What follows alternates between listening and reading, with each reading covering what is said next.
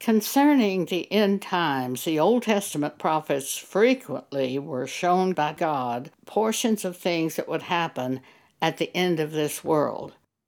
That's the time we live in today, but they were shown these things in the Old Testament.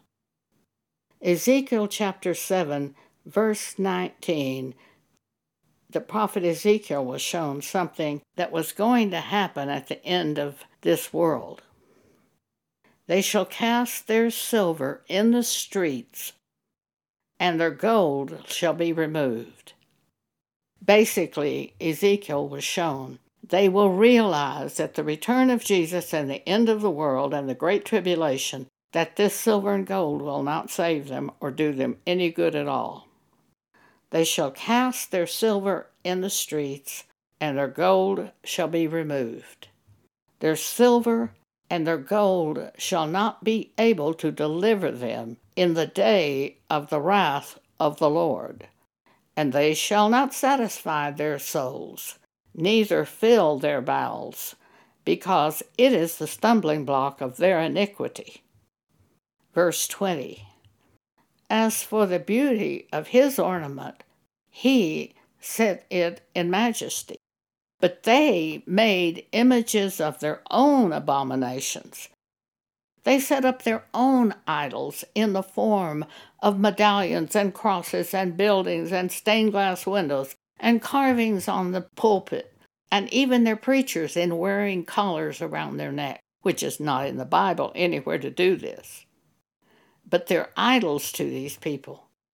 Things they can see with their natural eye that make them feel spiritual are idols. God is a spirit.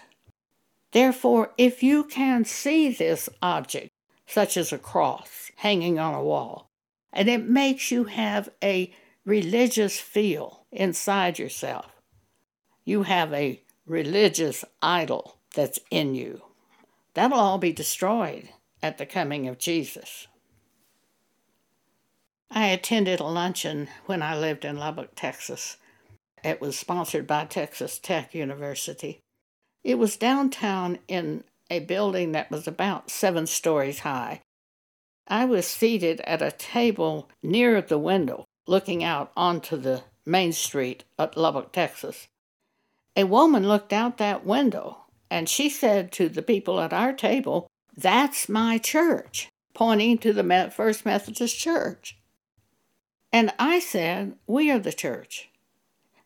Everybody woke up when I said, We are the church. And the woman became very angry. And she said, I'm not a church. That's the church. That's our church right there, that building. First Methodist Church. I said, We are the church. And she just fumed. Evidently, that building was to her her church.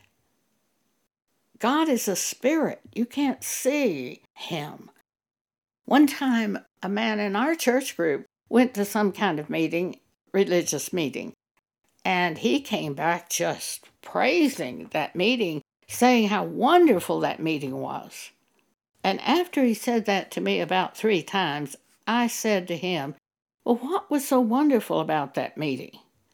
And he said, Oh, they had three big crosses behind the head table, and they were all covered with flowers. That's not spiritual, that's flesh. That man departed from our church group 20 or 30 years ago because he saw fleshly things as being spiritual. I just shudder when I'm watching a World War II movie and often before they go into battle, the men are in a little meeting and there's some kind of man standing there with a collar around his neck talking to them, and you know they have him as a priest or a minister. And the men are bowed on their knees, and you'll see one of those soldiers reach up and take some form of medallion and put his fingers on it and lovingly touch it putting his trust in that. And I just think how terrible. If you see anything and have a rush of a spiritual feeling because you looked at that item. That's a religious spirit, an idol. Jesus will destroy all idols.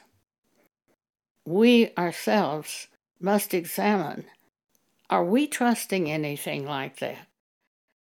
I had a friend who was Catholic, and she had a medallion hanging on the passenger sun visor, and she told me it was a St. Christopher medallion, and he's a saint that the Catholic Church believes protects them.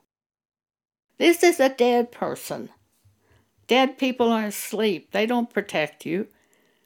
You are protected by God, a spirit.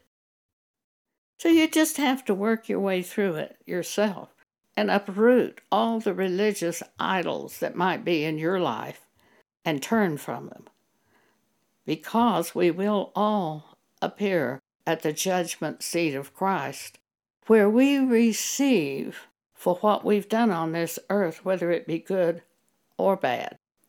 2 Corinthians chapter 5. Thank you for allowing me to speak with you today.